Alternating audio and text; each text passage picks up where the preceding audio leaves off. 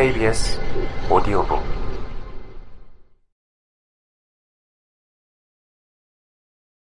늙히는 맛, 늙이는 즐거움.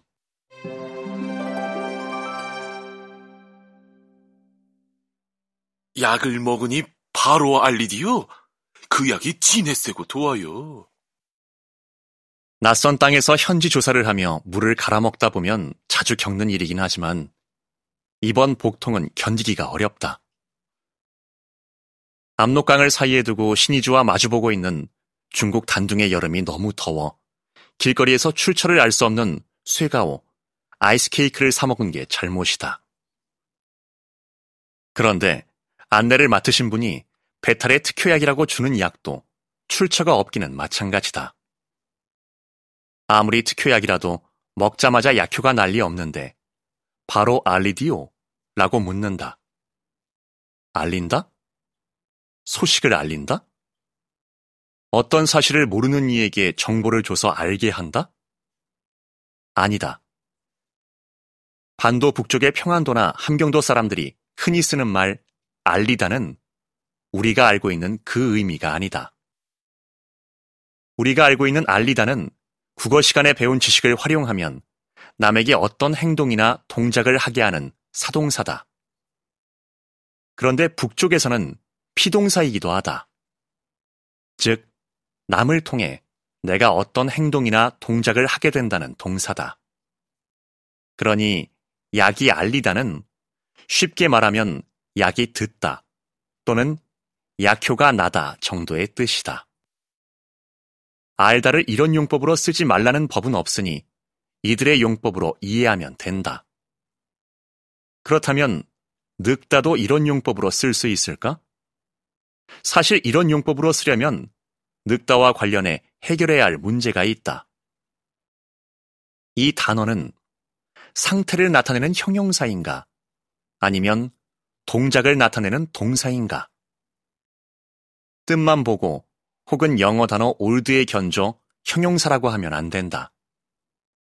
형용사 막다는 막는다가 안 되는데 늙다는 다른 동사들처럼 늙는다가 되니 동사다.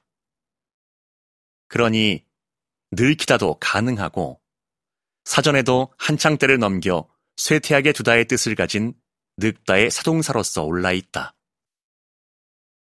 다만 요즘은 거의 쓰지 않으니 늙히다가 어색하게 느껴질 뿐이다. 외려 요즘 일상에서는 늙히다보다 영어에서 유래한 에이징이 훨씬 더 많이 쓰인다. 이 단어의 뿌리인 에이지는 명사 나이를 뜻하지만 동사로서 늙다나 늙게 하다의 뜻이 있다. 화장품에 쓰이는 용어 안티에이징에서는 노화의 뜻이고 고기나 술에 쓰이면 숙성의 뜻이다. 그리고 각종 기계에 쓰이면 부품이 적당한 시간 동안에 스트레스를 받아 안정적으로 제 역할을 하게 되도록 하는 것을 뜻한다. 그저 나이나 늙다의 뜻으로 이해하면 포괄하기 어려운 용법도 있다. 그런데 에이징에 목숨을 거는 이들이 있다. 오디오 마니아들이 바로 그들인데 이들 중에 많은 이들이 에이징의 중요성을 강조하고 생각이 다른 이들과의 설전도 마다하지 않는다. 오디오 시스템은 음원이 되는 소스 기기, 소스의 선택과 증폭을 담당하는 앰프, 그리고 최종적으로 소리가 나오는 스피커로 구성되며 각각의 기기들은 용도에 맞는 케이블로 연결된다. 오디오 시스템이 최상의 기능을 하려면 각각의 기기와 케이블이 충분히 에이징이 되어야 한다는 것이다. 각각의 기능은 물론 결합된 기기끼리의 매칭 에이징도 되어야 하고 심지어 청취 공간도 에이징이 되어야 한다는 것이다. 오디오 에이징에 대해서 이야기하기 시작하면 결국은 싸움으로 번지니 그것의 옳고 그름이나 방법에 대해서는 더는 거론하지 않는 것이 좋겠다. 그저 우리말에 길이 든다는 표현에 기대어 기계가 길이 들면 더 좋은 소리가 날 것이라고 생각하는 정도면 된다. 아니, 사실 그 미묘한 차이를 구별할 정도는 커녕 어느 정도 수준의 소리만 내어주면 마냥 좋아하는 막귀를 가졌으니 기기와 그것의 에이징에 대한 논쟁에 끼어들 자격이 안 된다. 결론적으로 적당한 기기를 사서 잘 관리하며 들으면 좋은 소리를 내어줄 것이라는 믿음으로 마무리하면 된다. 그렇다면 악기는 어떠한가? 모든 악기는 결국 소리를 만들어내는 부분과 그것을 조절하는 부분, 그리고 소리를 내보내는 부분 등으로 구성되어 있으니 간단한 물리적 구조의 기계이기도 하다.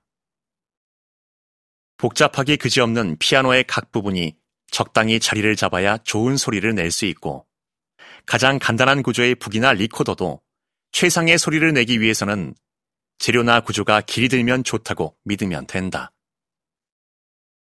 실제로 감 만든 첼로를 켜보면 누구나 느낄 수 있을 정도의 뻑뻑함이 있다. 그것을 훌륭한 연주자가 일정 시간 동안 애정을 가지고 연주해주면 확실히 길이 잘 든 소리를 내어준다. 더 큰 문제는 에이징에 대한 기본적인 이해와 수긍을 넘어 악기의 에이지, 즉 악기의 나이에 대한 집착이나 맹신에서 시작된다. 오디오 기기의 에이징을 강조하는 이들도 특별한 취향이 있지 않은 한 오래된 것, 낡은 것을 선호하지 않는다. 시간이 지날수록 재료나 부속은 물성이 변하기 마련이고 그것끼리의 결합은 느슨해지기 마련이다. 그러니 오래되어 낡은 기기가 제 성능을 충분히 내어줄 것이라 기대하기 어렵다. 악기 또한 마찬가지여서 만든 지 오래되어 덜걱거리는 피아노, 찌그러지고 부식된 트럼펫, 가죽이 늘어나고 찢어진 타악기를 일부러 찾지는 않는다. 그러나 현악기는 다르다. 특히 구조와 제작법이 완성된 1700년대 초기에 만들어진 바이올린이나 첼로 등은 얘기가 완전히 달라진다.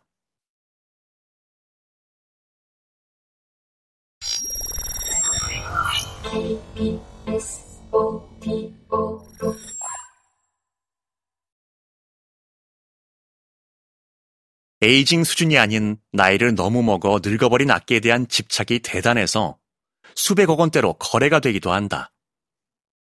아마티, 스트라디바리, 과르네리, 과다니니 등의 제작자가 만든 악기는 유명 연주자들의 소유 및 연주 이력과 맞물려 전설로 남는다. 이렇게 300세 이상 나이를 잡수신 악기는 아니더라도 만든 지 100년이 넘은 악기는 old 악기라 하여 특별한 대접을 받는다.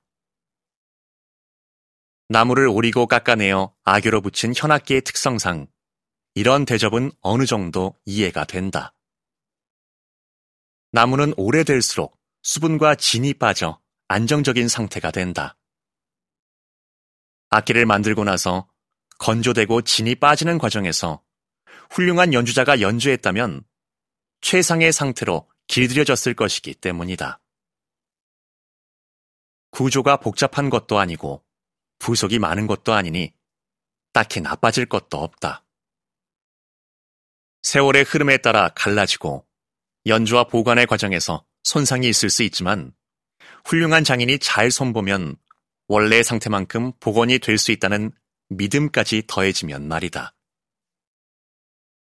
그러나 이 또한 과장되면 말싸움이 난다. 이 시기의 나무, 이 시기의 기술, 이 시기의 마감재가 최고였다는 믿음과 이를 뒷받침하려는 많은 시도들이 이루어진다. 이때 쓴 나무들이 자라나던 시절의 기후와 이때 사용된 마감재의 성분에 대한 분석이 이루어진다. 그리고 이 모든 것이 어우러져 천상의 소리를 내는 명기가 만들어졌다는 스토리도 완성이 된다. 수요가 적은 시기였으니 좋은 나무를 구할 가능성이 있을 것이라 생각되지만 기술의 발달로 더 많은 나무에서 더 좋은 부위를 찾아낼 수 있는 오늘날에 대한 믿음 또한 남는다. 당대의 최고의 장인이 있었다지만 300년이 넘는 기간 동안 그 후예들이 기술을 오히려 퇴보시켰다고 생각되지는 않는다. 그때보다 더 많은 물질에서 더 품질이 좋은 마감재를 찾아낼 수 있게 되었고, 마감 기술 또한 함께 발전했으니 오늘날의 바이올린이나 현악기가 이 시기의 악기에 미치지 못할 것이란 생각이 들지는 않는다. 눈을 가리고 악기를 감별해내는 것. 나아가 어떤 소리가 더 좋은 소리를 들려주는가를 찾아내는 블라인드 테스트는 흥미로운 사실을 보여준다. 눈으로 어떤 악기인지 알 수 없도록 한 상태에서 연주한 연주자들은 old 악기를 가려내지 못했을 뿐만 아니라 대부분 최근에 만들어진 악기를 선호했다. 연주를 듣는 이들도 마찬가지여서 듣는 것만으로는 old 악기를 찾아내지 못했고 소리에 대한 선호도 old 악기 쪽보다는 새 악기 쪽으로 더 많이 기울었다. 이러한 결과들이 명품이라 일컬어지는 old 악기들의 가치나 명성을 해치는 것은 아니다. 300년 이상 묵은 악기는 최고의 장인이 최상의 재료로 만든 명기인 것은 당연하고 현대 악기 또한 그에 못지 않다는 것을 증명할 뿐이다. old 악기로 천상의 소리를 들려주는 연주자가 있다면 새로운 악기로 그에 못지 않은 혹은 그보다 더 뛰어난 연주를 들려줄 연주자도 있다는 사실을 말해줄 뿐이다. 더 간단히 말하자면 명필은 붓을 가리지 않는다는 뒤집어 말하면 명필이 쓴 글씨라면 웬만해서는 붓의 좋고 나쁨을 알 수 없다는 말이다.